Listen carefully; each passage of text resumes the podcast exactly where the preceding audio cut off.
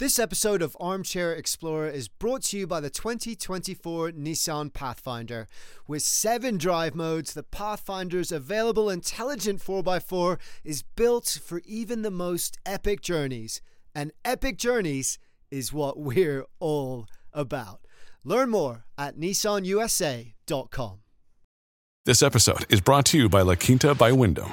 Your work can take you all over the place, like Texas. You've never been, but it's going to be great because you're staying at La Quinta by Wyndham. Their free bright side breakfast will give you energy for the day ahead. And after, you can unwind using their free high speed Wi Fi. Tonight, La Quinta. Tomorrow, you shine. Book your stay today at lq.com. Hey guys, happy Christmas and merry holidays and a ho ho ho to you. I hope you're having an amazing day wherever you are. I hope you're full of turkey and delicious Christmas dinner and are ready to settle down to this story today. I'm bringing it back. It's one from last year, but it's very apt for Christmas because it features reindeers. Spoiler alert, none of them have red noses. And as far as I know, None have pulled Santa's sleigh, but they are an intrinsic part of the way of life for the Nenets of Siberia who live in the Yamal Peninsula. Now, these guys are the oldest existing true nomads. They make a living by herding reindeer in a place that literally translates to the end of the world. That's what it's called. And when author and explorer Christine Amour Levar learned that she had a third degree connection to this tribe, she set about arranging an unprecedented trek to accompany them during their southward migration.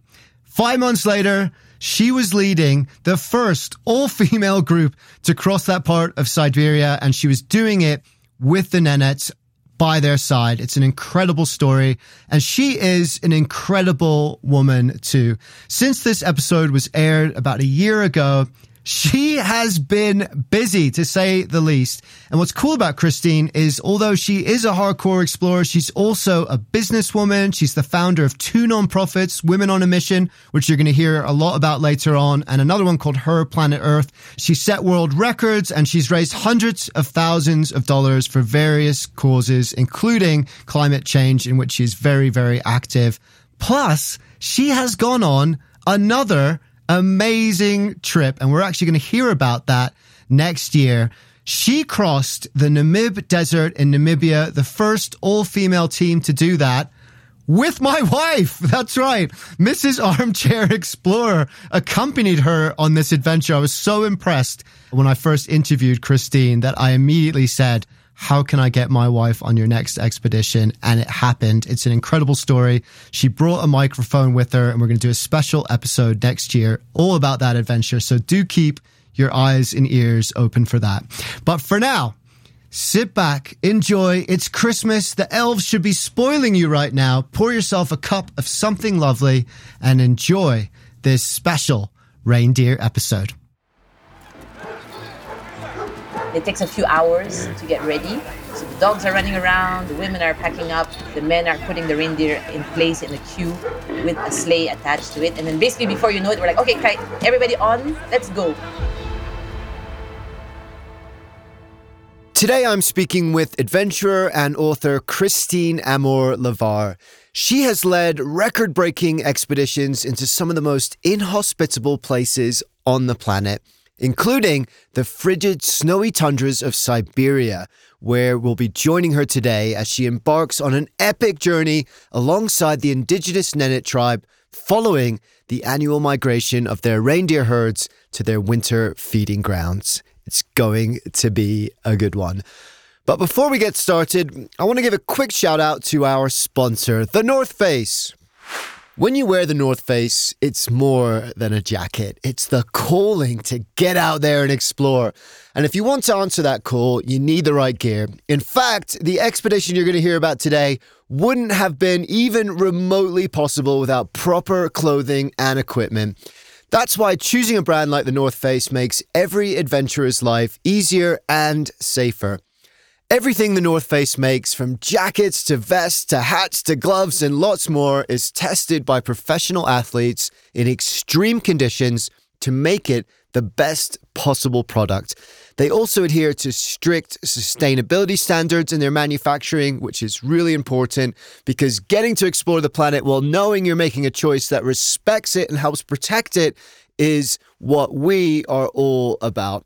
I personally love the North Face and I wear my beloved North Face jacket everywhere because it turns out their clothes are not just great for keeping you warm and cozy in the outdoors, they're also super cool when you're just moseying around town. So go ahead, answer that calling to get out there and explore because when you wear the North Face, it's more than a jacket, it's your story. Visit thenorthface.com. Hey, you could even do that while you listen. Go ahead and multitask and find something amazing for yourself or for a loved one this holiday season. That's thenorthface.com. Right, let's get on with the show. Hi, guys. Welcome to the Armchair Explorer, where the world's greatest adventurers tell their best story from the road. My name's Aaron Miller. I'm a travel writer, and I'm so excited to have Christine Amour Levar on the show today because she has a really beautiful story for us about one of the most remote indigenous communities in the world. It's a glimpse into a world most of us will never see. Plus, there's reindeers. And if you're listening as this episode first comes out, it's the holiday season. So that is very, very apt. I think you're going to like this one. Are you ready? Let's go.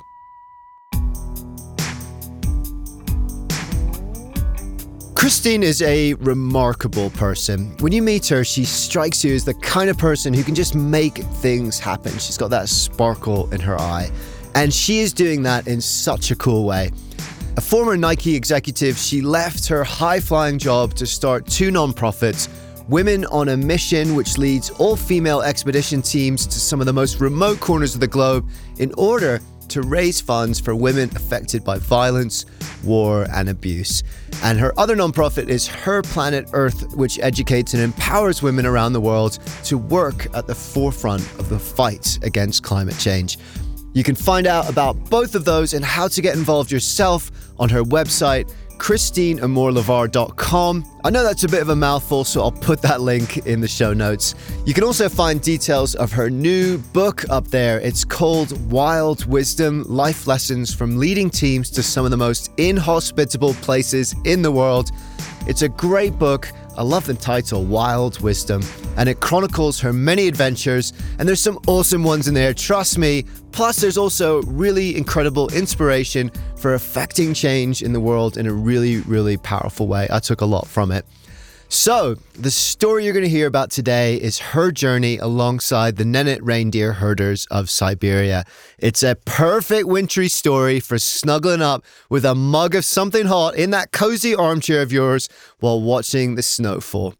But before we get going, please remember to connect with us on social media. We're on Instagram and Facebook at Armchair Explorer Podcast. You can also sign up for the newsletter at armchair explorer.com. Lots of cool stuff in there. And if you're feeling particularly generous, you can become a patron of the show. For less than the cost of a single pint, you can help support this show and help to spread our message, all of our message of love for the outdoors and the pure joy of exploring this amazing planet of ours. Thank you so much for whatever you can do. But for now, let's get into the story. Christine Amour Levar has always had travel written into her blood. As a French Swiss Filipino woman who grew up in both France and the Philippines, she embraced the joy and the importance of immersing yourself in different cultures from a very young age. In this vein, she attended university in Japan, launched her career in the United States, and then moved overseas to Singapore. It was there, while working as a marketing executive at one of the biggest companies in the world and raising four children at the same time, that something extraordinary happened to her one day in the parking lot outside of her daughter's elementary school. Meeting Valerie, you know, about 10 years ago was really a, what I call my tipping point. There are people that you meet in life that I believe are meant to be put on your path. And I feel that way about Valerie. And when I recount the story of how uh, she inspired me to change directions in my life, I still get very emotional So basically, I met her on a regular Singapore sunny day. We were picking up our kids from the French school here in Singapore. She was somebody who had purpose in her walk, she was athletic. And then one day she said to me, Actually, I'm going to be away for seven weeks. And I said, So what are you planning? And she said, Actually, I'm going to try to climb to the summit of Everest. And that literally just floored me. So meeting someone like that on a regular day who was also a mom and telling me that she was about to climb Everest really kind of woke me up. Before she met Valerie, Christine had already done quite a bit of adventuring, including several climbing and hiking trips across several continents in which she'd already lived. What spoke to her about Valerie's expedition was more than just the physical feat of it, it was something deeper than that. On the first try, she summited Everest, and on the summit, she held a banner that said, Bearing the flag for women everywhere, in support of a charity called Women for Women International that she had been volunteering with. And I just thought that that was such a beautiful moment. When she came back down to Singapore after summiting Everest, you know, I met up with her and I wanted to hear all about her climb. And she had really inspired me, seeing somebody do something so brave in support of other women in need. And, you know, women survivors of war are some of the most marginalized women in the world. Oftentimes in conflict zones, they suffer more than soldiers. That plight really touched me, and I realized that I needed to support this in some capacity. And so, together, we decided to take a group of women six months later to Everest Base Camp to raise $100,000 for women survivors of war. Their message resonated deeply with women around the world and would continue to do so. Since then, her expeditions have raised over a million dollars in support of women survivors of war, while at the same time empowering and changing the lives of the women who came with her, just ordinary people who chose to give up their time, grit, and determination to this incredibly important cause. But it started, her whole life changing, transformational journey began with nine other women at the roof of the world.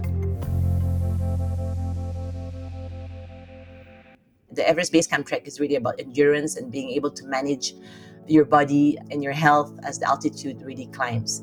It's a beautiful trek, but it's a pretty tough one. So you fly into Lukla Airport, which is considered one of the most dangerous airports in the world, actually, because it's, it's just next to a cliff. It's about 2,800 meters.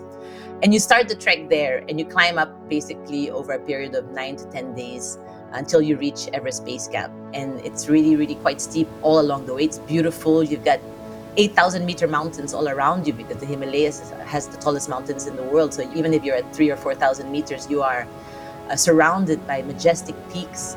And as you climb up, the vegetation changes and the scenery becomes much more like very much moonlight, you know, more arid and pristine, and the lakes are turquoise and glacial. and it's just breathtaking. And you are a little bit lightheaded because the altitude starts to affect you. A couple of my teammates had these started getting blue lips and headaches, and so we had to watch that quite carefully. And a lot of people sometimes have to turn back if they're really not feeling well with the altitude. But luckily, we were okay. And then we continued on to base camp and summited at the camp all together, which was a beautiful, beautiful, touching experience. We were pretty exhausted. We were emotional. It was windy and cold. It was almost minus 15 degrees, I think, during the day. And we were able to sleep at base camp, which is quite a unique opportunity because most people are not really allowed to sleep at base camp unless you're summiting Everest. Uh, but because of Valerie's uh, expedition contacts, we had arranged to spend the night there next to the Khumbu Icefall, which is so dramatic and stunning. And spent a, a pretty horrible night with the winds and the cold, and minus, it, it, dropped down to minus 20 degrees. I remember that night. But we were just so happy. We were exhausted and happy, and then we started planning our descent. So lots of emotion, you know, and, and a huge sense of achievement uh, because I had never done something like that you can't compare the Himalayas to any place in the world. There is something that draws you, and your soul is partly left behind. I have to say, you know, there's no other place that I've ever experienced like it. So the experience was honestly transformational. We walked with more pride coming down. That sisterhood, you know, that sense of achievement that we had gone through this experience together for such a worthy cause, you know, is something I'll never forget uh, because I also want my teammates to grow and transform because they become agents of change themselves. And that's where the ripple effect continues as well. It's not just for the funds that we raise for our charity partners, it's also the women that come along with me on the journey who become sisters for life and who are then creating that positivity in their own families and their own communities. With Christine's marketing and PR background, she was able to spread the word quickly about women on a mission, and soon she was receiving calls. When's the next trip? How do I sign up? She jumped in into her newfound role as an expedition leader, arranging unique and unforgettable treks for groups of women, always with a purpose to raise funds and connect with the planet and with others that she met on her trips. And she had a lot of fun doing it too after freezing ourselves so much in Everest Base Camp, definitely the next one was a desert. So we looked at Jordan and we went rock climbing in the Wadi Rum desert of Jordan. We were 14 women. Had a beautiful experience there, pretty long days of hiking across deserts, but also challenging ourselves on the facades of the different jebels. After that, we went back to Nepal because we love Nepal so much, but we went to a different part in the Tsum Valley which has only been open to tourists in 2008. So we barely saw any other tourists up there. And we did the old Silk Road all the way up to 5,100 meters. We were just across where we could see the border with China. And then after that, you know, honestly, there were so many other amazing experiences because in parallel, I set up my second NGO, Her Planet Earth. So started looking at expeditions that had more of an environmental focus. So organized trips in sailing across islands in the Philippines, understanding what some women farmers were going through in local islands, facing the depletion of fish because of dynamite fishing in certain parts. We went to Antarctica and climbed new peaks that had never been climbed by anyone before uh, went biking across Greenland during winter, across 200 kilometers using fat bikes, the Arctic Circle Trail. And that is one I will never do again because it was so hard. I'm surprised none of us broke a bone with the amount of whiteouts we experienced in, from the bikes falling in the snow and down slopes and all sorts of situations. And another one that was very tough was the one in Ethiopia that we did in the Danakil Depression, which is the hottest place on earth, 150 meters below sea level with sulfuric acid pools and temperatures reaching up to 50 degrees Celsius. And we uh, had the crazy idea of taking bikes there, which nobody had done. Basically, like opening an oven and trying to bike in that heat. So, some of those ideas, I have to say, maybe we're not the smartest ones, but we definitely know how to challenge ourselves. And we're always looking at creative ways to up the challenge, if you will, because we are raising money for charity. And understandably, after several trips hiking, biking, and climbing in some of the hottest places on Earth, Christine decided to veer in the opposite direction. That's how, in 2015, she found herself heading to a place synonymous with cold itself, a place that literally translates to the end of the earth. She was heading to the Yamal Peninsula. So the Nenets are one of the oldest remaining indigenous people who herd reindeer, and they're in the Arctic Circle region in the Yamal Peninsula, which is a part of northern Siberia. And they are traditional reindeer herders, so they travel with their herds of about 10,000 reindeer. And as the winter sets in, they migrate slightly south of a river called the Ob River to allow their reindeers to find more food. And so as they go south, they're hoping to help their reindeers find type of grass that they eat slightly more abundant when you go to a bit warmer regions. But a, a bit warmer region is really an understatement because you know, it's, it's just maybe by a few degrees, but it's supposed it does matter when you're herding so many reindeers and they need to feed themselves, you know, through the day. And you know, there are people that don't have much with them, so they travel with their reindeer, with their sleighs. They are wearing reindeer fur. They don't have many possessions. They also eat frozen fish that they are able to fish from making holes in different parts as they travel around rivers or lakes. So they really depend so much on their reindeer being healthy to provide shelter, warmth, and food, of course.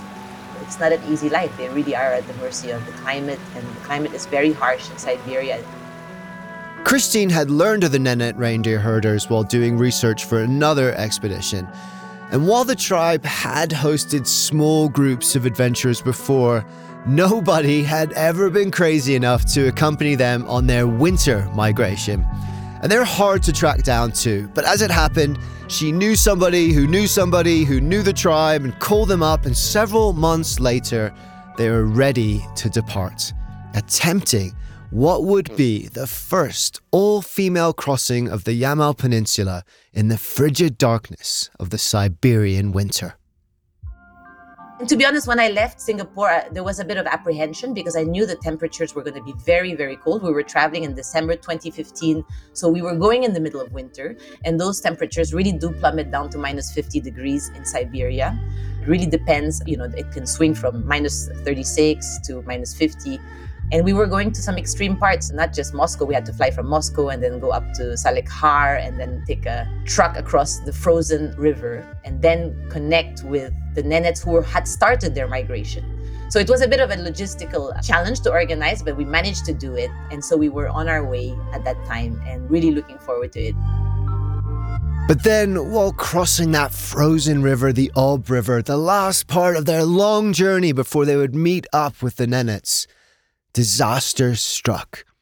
They were in high spirits, bouncing along in the back of the truck, slowly carving our way through the icy wilderness. And suddenly there was such a loud noise, and the whole truck was projected forwards and downwards. The ice had cracked on the river, and the truck had plunged into the water. So unexpected. I think at the time we were singing and talking, and we were making so much noise, and then suddenly this happened and I couldn't believe it happened. And the whole atmosphere in the truck changed completely. There was such an element of fear and terror, you know, that kind of overtook us. I really thought this was probably the only time in my life where I thought this is it. This is the end.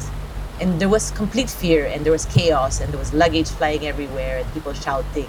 And then the driver, the Russian driver, who didn't speak any English, started shouting and we couldn't understand. And luckily, one of my teammates who's half Russian, half Emirati, she speaks some Russian and she started saying, Wait, I think he's saying it, it floats, you know.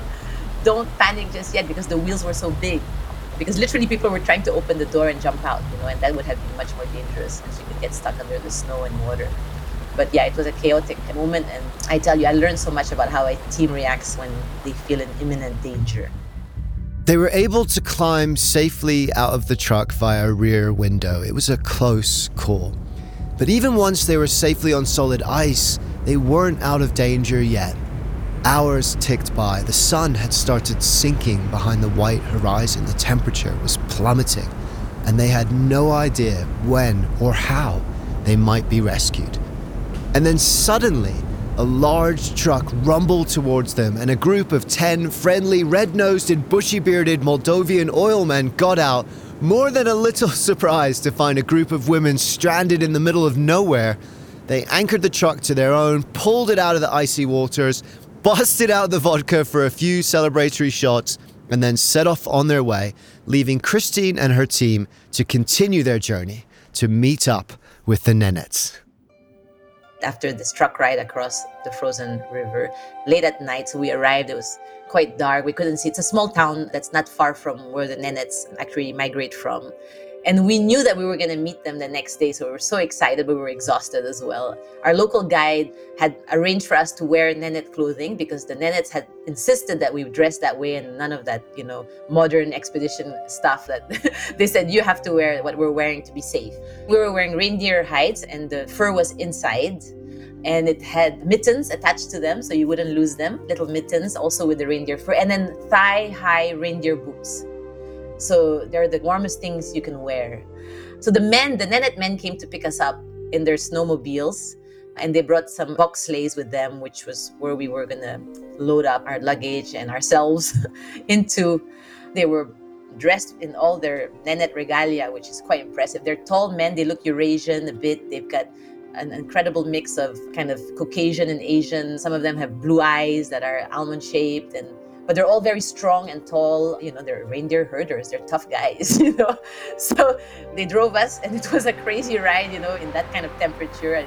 Probably it was I think it was minus 25 that morning and with the windchill factors being bobbed around into the box sleighs. And then we arrived at the tribe and here they were. It's such a beautiful setting, all white amazing chums, you know, all around in a, in a circle, if you will. The tribe came out to see us. The women, the children were all staring at us. Who are these people? They had heard we had visitors. And then we were assigned to stay with different families. When viewed from afar, the Nenet camp vaguely resembles a semicircle of slumbering brown and white giants huddled together against the icy wind and snow. Their community consists of approximately 45 Nenets herders, men, women, and children, 20 herding dogs, adorable but hardy bundles of black fluff, and seven chooms, the traditional Nenet tents. Each choom is built with sturdy wooden poles arranged in a wide conical shape and layered with overlapping reindeer herds. A stove in the center keeps the choom warm as plumes of white smoke coil up puffing into the freezing air through the small opening in the top. Christine was staying with the tribe's leader, Yuri, who lived in his choom with his wife, parents, child, and nine dogs. We piled into the choom and we were so inelegant because we arrived and they were looking at us. They're like, please don't put snow in the choom, please. So we were like with our coats. We like, I remember we fell in. We brought snow by accident in and we were very conscious that we were bringing snow into their home you know you realize oh my god you know i have to be more careful and make sure we don't dirty their home. And basically fur was everywhere you know? I mean I, even if i tried to take my toothbrush out there was fur everywhere. We were sleeping on reindeer fur blankets on the ground. You know, the choom is made of reindeer hide as well. So it's everywhere. And we also brought in our sleeping bags, our minus uh, 40 degree sleeping bag, because at night the temperature in the choom drops to minus 15 because they turn off the stove. Basically, they have a little portable stove as well. So you wake up and, you know, you're in the choom, even though we're sleeping with a whole group of people and nine dogs. It is very cold as well. A nighttime temperature of minus 15 degrees Celsius is nearly negative 60 Fahrenheit. That first night, Christine and her companions were extremely grateful that the Nenets had insisted on outfitting them with traditional reindeer hide clothing. It really is the warmest and best protection they could have had. But even for those who managed to fall asleep, the migration itself was set to begin the very next morning and it was not a schedule for the faint of heart. Around 4 a.m., they start waking up, they turn on the stove, we get one quick cup of tea, and then everybody starts packing everything. We us because we didn't really exactly know how to help them. We just tried to get out of the way, you know, pack our bags, put our clothes on, and basically step out of the tent with our bags. And then we kind of watch them as they start, you know, dismantling their tent then the men go out and get uh, from the 10,000 reindeer, they have special transport reindeers, which are reindeers that are more tame, that they have hand fed as babies growing up. So they go on their snowmobile and they go towards the herd, which is generally a little bit further from the camp. And they come back with those transport reindeer who know exactly what to do. Then they harness them on the sleigh and then everything gets piled up. And it takes a few hours to get ready. So the dogs are running around, the women are packing up, the men are putting the reindeer in place in the queue with a sleigh attached to it. And then basically before you know it, we're like, okay, everybody on, let's go. and then we're sitting next to them and we're just going like, wow, this is happening. and it's still a bit dark when we set off and we know that we're going to be on the road for about 10 hours or so. So you just make sure you're wearing your balaclava because of the, the wind and because you're not hiking, you really do have to make sure that you're warm and you have enough layers on and you've got all the extremities covered because it is so incredibly cold and windy. So your extremities get very numb very fast. And then you're sitting with one of the herders who's basically driving the reindeer and he's just grinning. He doesn't really talk unless you've got somebody who can translate next to you. So there was only one teammate and one guide who could really translate. So we weren't always together. So sometimes we just, you know, grin and, and use sign language. But they were, you know, very polite and very nice. In Siberia, the nights are cold, but the blizzard conditions during the day are even colder. As they rode next to the herders on the sleighs, Christine and her companions were mercilessly whipped by winds reaching temperatures of negative 100 degrees Fahrenheit, cold enough to freeze exposed skin in less than two minutes. But as they were quickly learning, even the harshest conditions didn't deter the Nenets from their course, heading southwards, racing against the weather to find grazing ground for their herd. This episode of Armchair Explorer is presented by the 2024 Nissan Pathfinder. From muddy jungle paths and snowy trails to rolling sand dunes, the 2024 Nissan Pathfinder has the capability to take you to some of the most epic destinations on Earth. And Pathfinder, that's a pretty cool name, isn't it? Because that's also what this show is all about exploring, getting off trail, having adventures, finding your own path, and living life to the fullest. Sound like you? Yep, sounds like me too. Which is why I'm so excited to partner with Nissan. The 2024 Nissan Pathfinder has seven drive modes, available intelligent 4x4. It's got the best towing capacity in its class, up to 6,000 pounds. So go ahead and bring all that gear with you and lots more. The 2024 Nissan Pathfinder, a vehicle built for adventures everywhere. So thanks again to Nissan for sponsoring this episode and for the reminder to chase bigger, better, more exciting adventures and enjoy the ride along the way. Learn more at nissanusa.com. Look, Bumble knows you're exhausted by dating. All the must not take yourself too seriously and 6 1 since that matters. And what do I even say other than hey? well, that's why they're introducing an all new Bumble with exciting features to make compatibility easier, starting the chat better, and dating safer. They've changed, so you don't have to. Download the new Bumble now. The migration were every two days, so it wasn't every day, which allowed us to spend a bit more time in camp and get firewood. So we'd pull a sleigh and bring back some firewood. We'd go and pull some water as well from the hole that they would make in the nearby river or lake. Some of the teammates got to do some weaving as well. So, you know, and then we would just go about our business, and suddenly, without warning, they would decide that it was time to slaughter a reindeer, and we would suddenly go, "Oh my God, it's happening now!" so let's let's focus on this, you know. So because they don't announce what they're doing to us, right? We're just there, and we're just trying to not be in their way. For centuries, the Nenets have lived in a symbiotic relationship with their reindeer, herding them on long arcs from north to south and back north again to help them find greener pastures. In return, every few weeks, they slaughter a reindeer, which they utilize not only for food, but for tools, ropes, clothes, blankets, and more. No part of the animal goes to waste. And while watching the reindeer die may have felt distressing to someone outside of the Nenet culture, it was just a natural part of life for them. She writes, the rope around the reindeer's neck pulled taut by three broad shouldered herders squeezed the remaining life out of it.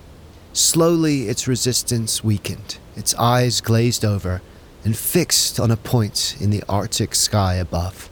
And then suddenly, complete stillness then they open it up and suddenly it's like blood everywhere and the whole tribe comes to the reindeer and starts drinking blood and that's where we experience it it's quite a scene you know and the guide was telling us that in Russia, some people make fun of them and call them vampires, which is so unfair. But this is just one of their tradition. This is how they get their nutrients. For centuries, this is how they fed themselves and survived in, in these kind of conditions. And it actually tasted quite good, you know, I have to say.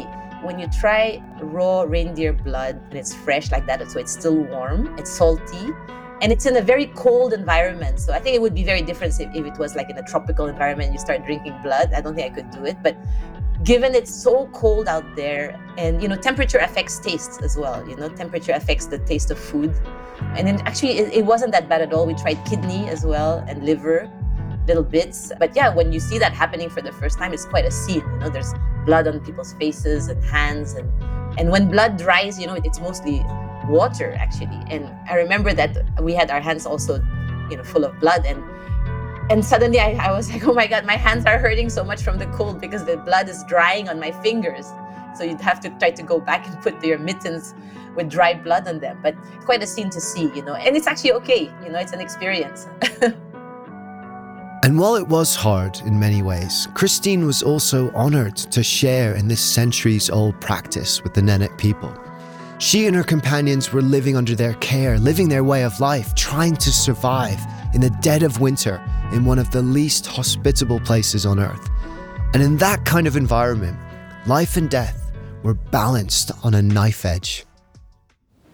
We were always asked to walk out of the camp in pairs because suddenly the weather can change and you can lose sight of the camp. These uh, accidents can happen very easily.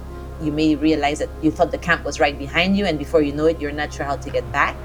And if a storm comes and you're just, even with your clothes, then you will freeze to death. So we would go in pairs to go to the bathroom in the snow, you know, because they stipulated that we had to be quite far away from camp. They have many rules around women, especially, like the invisible line that was in the choom. You couldn't put your hand across the invisible line, which, of course, we, by accident, we always did. But luckily, they were quite good natured and they were quite forgiving with some of the mistakes we made. The rules of the tribe were there to keep people alive.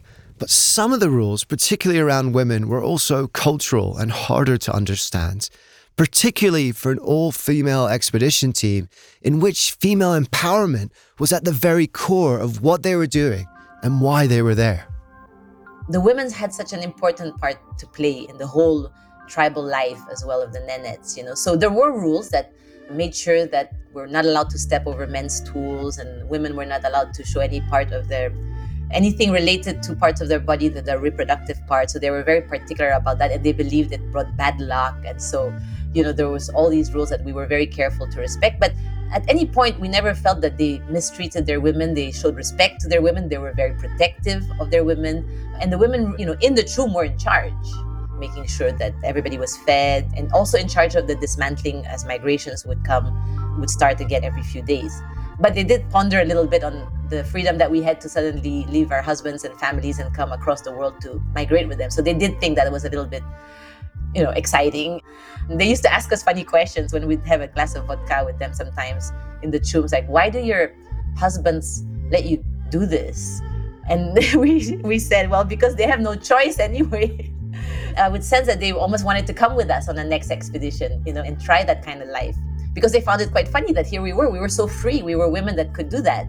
So there was that sense, but they're also bound by so many obligations in terms of making sure that they are committed to their tribe. So they have different kind of, I suppose, they live by different rules, and it is very much tied to the life they chose, this traditional life, which requires all of the tribe to support each other in order to make sure that they survive and, and are safe. And in fact, every member of the Nenet tribe was there out of deliberate choice. They wanted to be there. But that choice is also a hard one, knowing on the one hand that an easier, more comfortable life is possible, and on the other, that the only way to keep their culture alive is to forego that comfort and ease and choose the hard life of their ancestors instead. The numbers of Nenets are dwindling so the Russian government actually has stipulated that by the age of seven, Nenet children have to go to school. And so they have to make sure that at some point the Nenet children are taken to public Russian schools. And actually, the Russian government then organizes helicopters to, to drop the kids back to the tribe that's traveling. And then when they become adults, the children can choose do they want to become Nenet reindeer herders or do they want to just integrate society, Russian society? And many times, a lot of them don't want that harsh life. So at night, when we were in the choom, they would bring out the vodka and we'd have a bit of a chat then. And his father, Yuri's father, was more chatty. We, we used to call him Papa Smurf because he had a blue sweater. he was really friendly. Again, so telling us a little bit about some of their struggles. And they did say, I mean, the life they have chosen is tough. It's not the life for everyone because actually the sisters of Papa Smurf, one night they came on a, a whole bunch of snowmobiles to come and visit him so he had five sisters. So we had such a fun night in the choom because his sisters came and they all said, We're not living this life. We don't want this. We want the comfort of the city. We want the hot running water. And they were kind of laughing a little bit at the fact that their brother had chosen this life. But that's why Yuri was the leader. And the longer Christine stayed with him and got to know him, the more she came to feel that he embodied the kind of strength and community and mutual care that has enabled the Nenet people to survive for centuries. Watching Yuri in action, she writes, crystallized for me that tribal leadership is not simply an act or a series of acts or directing a process or playing a role. Tribal leadership is the embodiment of a culture, of traditions, of learned patterns of thoughts and behaviors, values and beliefs. And gradually, as the days of the migration rolled on, Christine and her team fell into step with the Nenet people, growing accustomed to the herding pace of life. She writes As the days went by, I learned to appreciate the tranquility of the boundless empty spaces, while the deafening silence of the frozen tundra kept me suspended in time.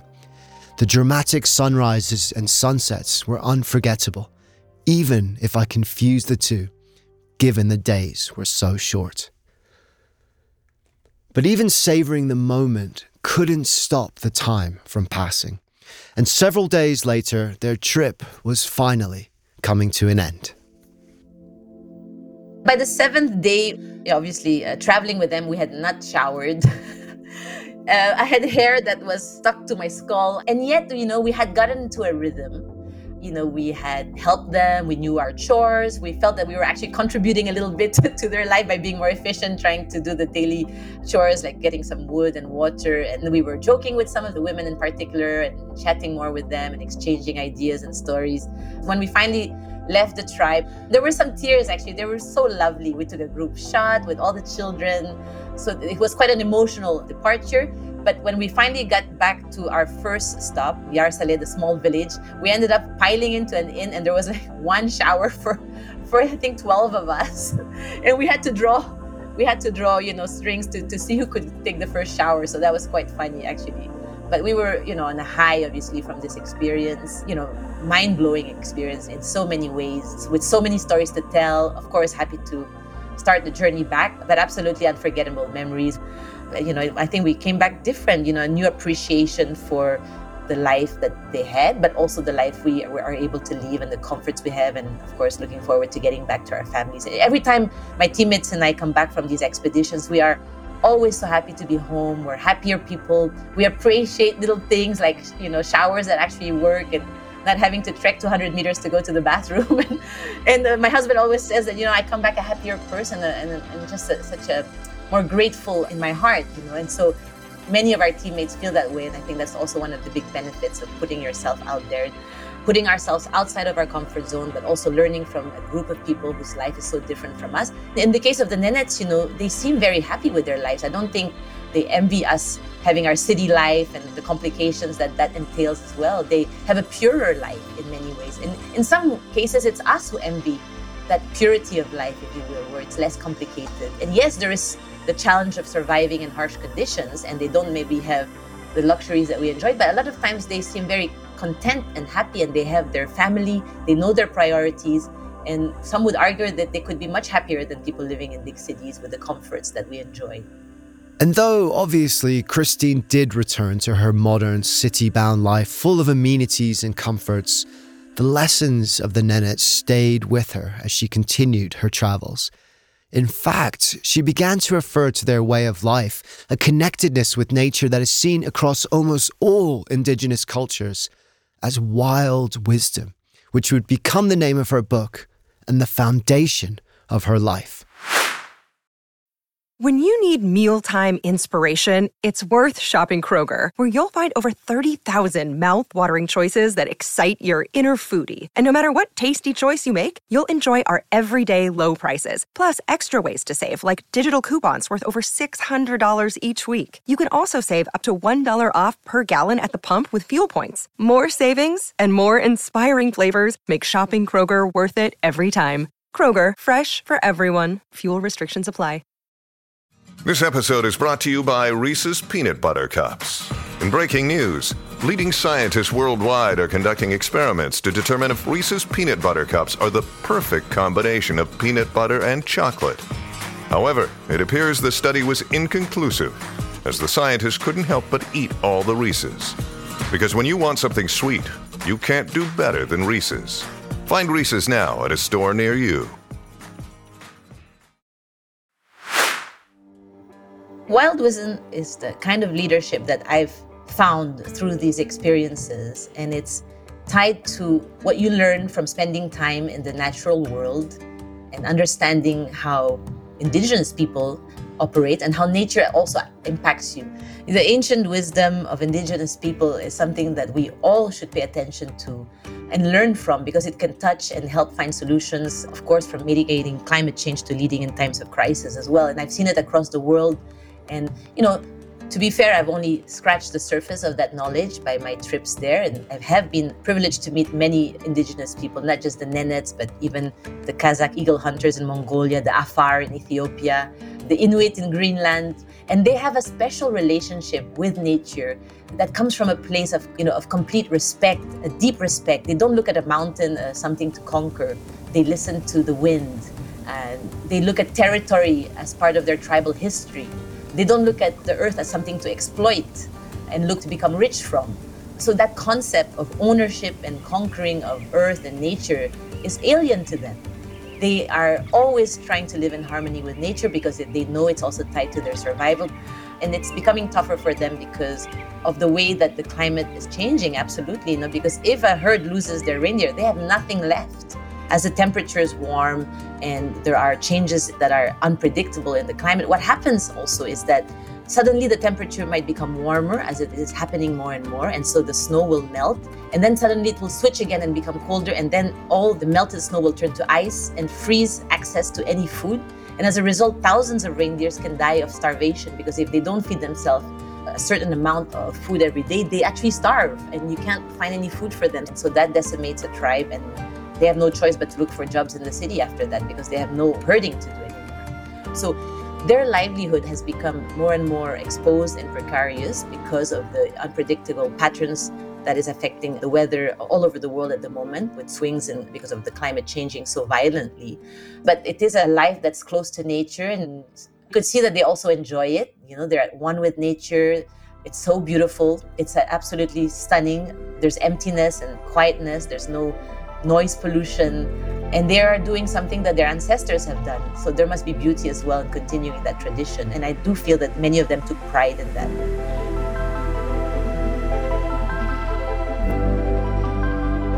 Thank you, Christine. Thank you for sharing with us this glimpse into a world most of us will never see.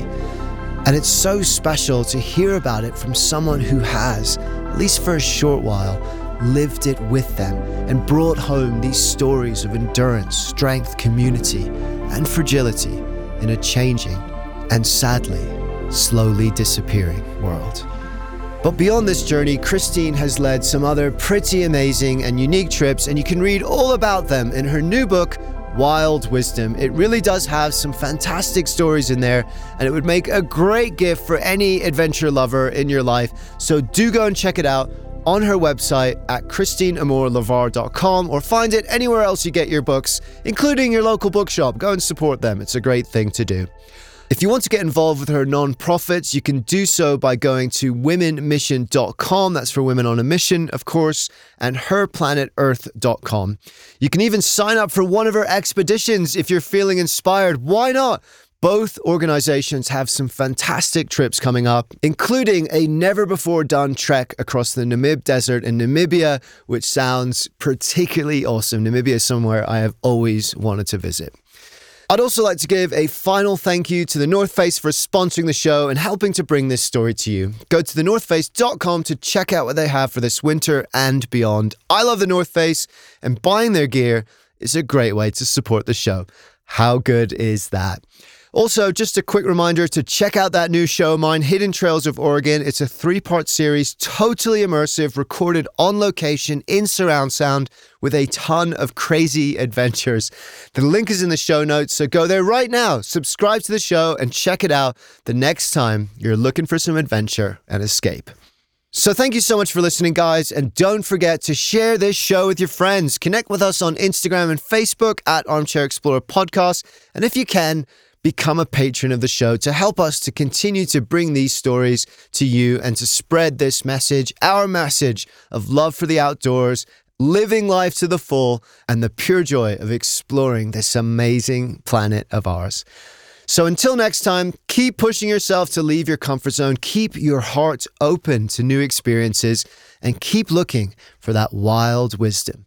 Because the more we look for wonder in the world, the more the wonder of the world becomes a part of who we are. Dare to be truly alive. This episode was produced by Armchair Productions. Find our other shows at armchair-productions.com. Jenny Allison co produced the show with me, and Charles Tyree did the audio editing and sound design. I'm Aaron Miller. Thanks for listening. I'll see you next time.